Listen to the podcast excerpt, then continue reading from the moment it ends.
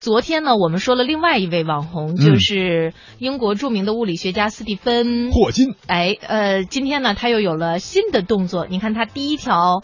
微博是用英文向中国人民发出了热情的问候，这条微博呢也是瞬间引起了沸腾。我们昨天给大家说了数据，发布之后不到五个小时啊，他的粉丝数就超过了苹果公司首席执行官蒂姆·库克。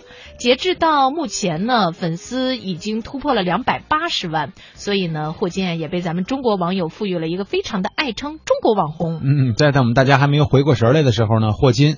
呃，又发布了第二条微博。这条微博向中国人民发出了一个重磅信息。嗯，霍金宣布一项外星探索计划。他和他的团队呢，将制造可达到光速五分之一的纳米飞行器，在未来二十年内抵达最接近地球的半人马座阿尔法星宜居带，寻找类地行星。啊，脸书的创始人兼首席执行官马克扎克伯格也加入了这个计划。那么，这个计划到底能够？呃，发现什么？能否真的实现？能否真的找到适宜我们人类生存，或者是找到外星人呢？我们来关注一下记者的报道。今天我们开启了宇宙探索的伟大一步，因为我们作为人类，天性就喜欢飞翔。霍金所说的宇宙探索的伟大一步，就是他在第二条微博里宣布的突破射星计划。这项外星探索计划的主要目标就是制造一个速度可以达到光速五分之一的纳米飞行器，发射后会在二十年左右的时间到达半人马座阿尔法星，并发送回来自那个星系中发现的行星的图片，以此来寻找类似于地球的适合人类居住的行星。半人马座距离地球遥远的距离是人类目前无。无法克服的难关，但霍金说，现在我们面临的难题是我们和星系之间的遥远距离，但现在我们可以克服。用光束、光帆以及建造有史以来最轻的飞船，可在一代人内实施前进半人马座阿尔法星的计划。霍金在微博中提到，他的合作对象是科技业巨头尤里·米尔纳，并透露，脸书创始人扎克伯格也加入了该计划的董事会，为突破射星助一臂之力。米尔纳也召开发布会，介绍了这一计划。他手拿一个跟邮票大小差不多的芯片，介绍说：“这是新芯片，客级的晶片，包含相机、光子推进器、能量供应、导航和通讯仪器。它的尺寸跟大一点的邮票差不多，稍微厚一点。这是太空航行的硅谷途径，功能健全的探测器，两根手指就能握住，并能以 iPhone 的成本大规模生产。”我们的第二项突破是纳米技术的进步，也就是生产更轻更薄的原材料，这有希望能做成光帆，几米宽，只有几克重。新芯片和光帆一起，给我们带来了超轻超紧致的飞船，我们称之为纳米飞船。半人马座阿尔法星是距离我们最近的行星，也是迄今发现的围绕恒星运转的质量最小的行星，所以在关于星际旅行的冒险小说中，理所当然成为第一个停靠港口。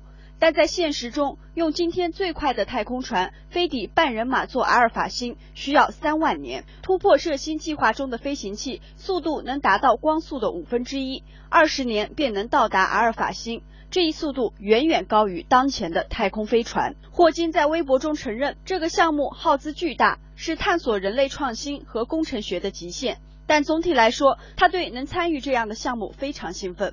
不过，霍金团队的宏伟目标，在中国一些航天专家看来，仍具有科幻色彩。航天科工二院研究员杨宇光认为，霍金的想法在工程上是不可能实现的。两方面，一方面呢，就是说将一克的物体加速到光速的百分之二十。我们知道，将能量传递到一个物体上，那么它存在一个效率问题。那么，即使你具备百分之百的效率，将一克的物体加速到光速的百分之二十，也需要相当于是。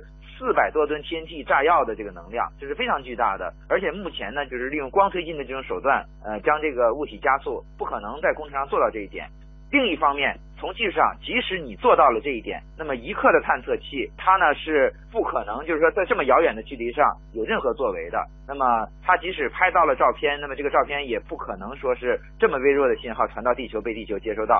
我们可以类比太阳系的例子，就是说我们所有的行星探测器，那么它花了十几年的时间飞到遥远的这个冥王星附近，那么几十亿公里的范围，它的这个信号呢？呃，也是说非常微弱的，那么地球呢接收也是非常困难的，那么因此呢，呃，这个计划实际上从工程上来说是完全不可行的。而航天专家庞之浩称，突破射星计划为最大胆的计划，他同样认为这项计划短期内不可行。他这个实际上是类似有点太阳帆那个原理，它是用通过地面产生的一个强光啊，或者是激光，给它这个小型飞船通过光压的方式来加速。从理论上说，这种想法似乎是不错的，但是这个光，呃，它这么小的一个东西，这么远，呃，尤其越飞越远的情况下，如何产生强烈的一个激光也好，还是其他的光也好，完了产生给它这个表面产生巨大的光压来使它加速，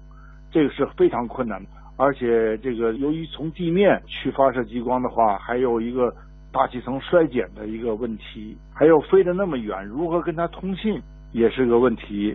所以我觉得现在这个技术几十年恐怕很难实现这个事儿。霍金被誉为继爱因斯坦之后最杰出的理论物理学家，这说明他在理论上的认知超过常人。那么面对实现起来会面临重重困难的计划，霍金为什么要坚持做？或许他曾经说过的话可以解答。他说。人类正在一点点掠夺地球资源，人类不能把所有的鸡蛋都放在一个篮子里，所以也不能将赌注放在一个星球上。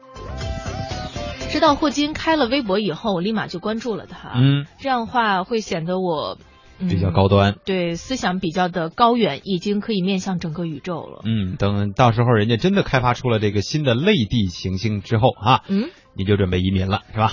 这这能叫开发出来吗？就是现在先发现呗，发现了以后呢，然后万一这个气候条件或什么的水资源条件合理的话，不是咱们老有登星计划，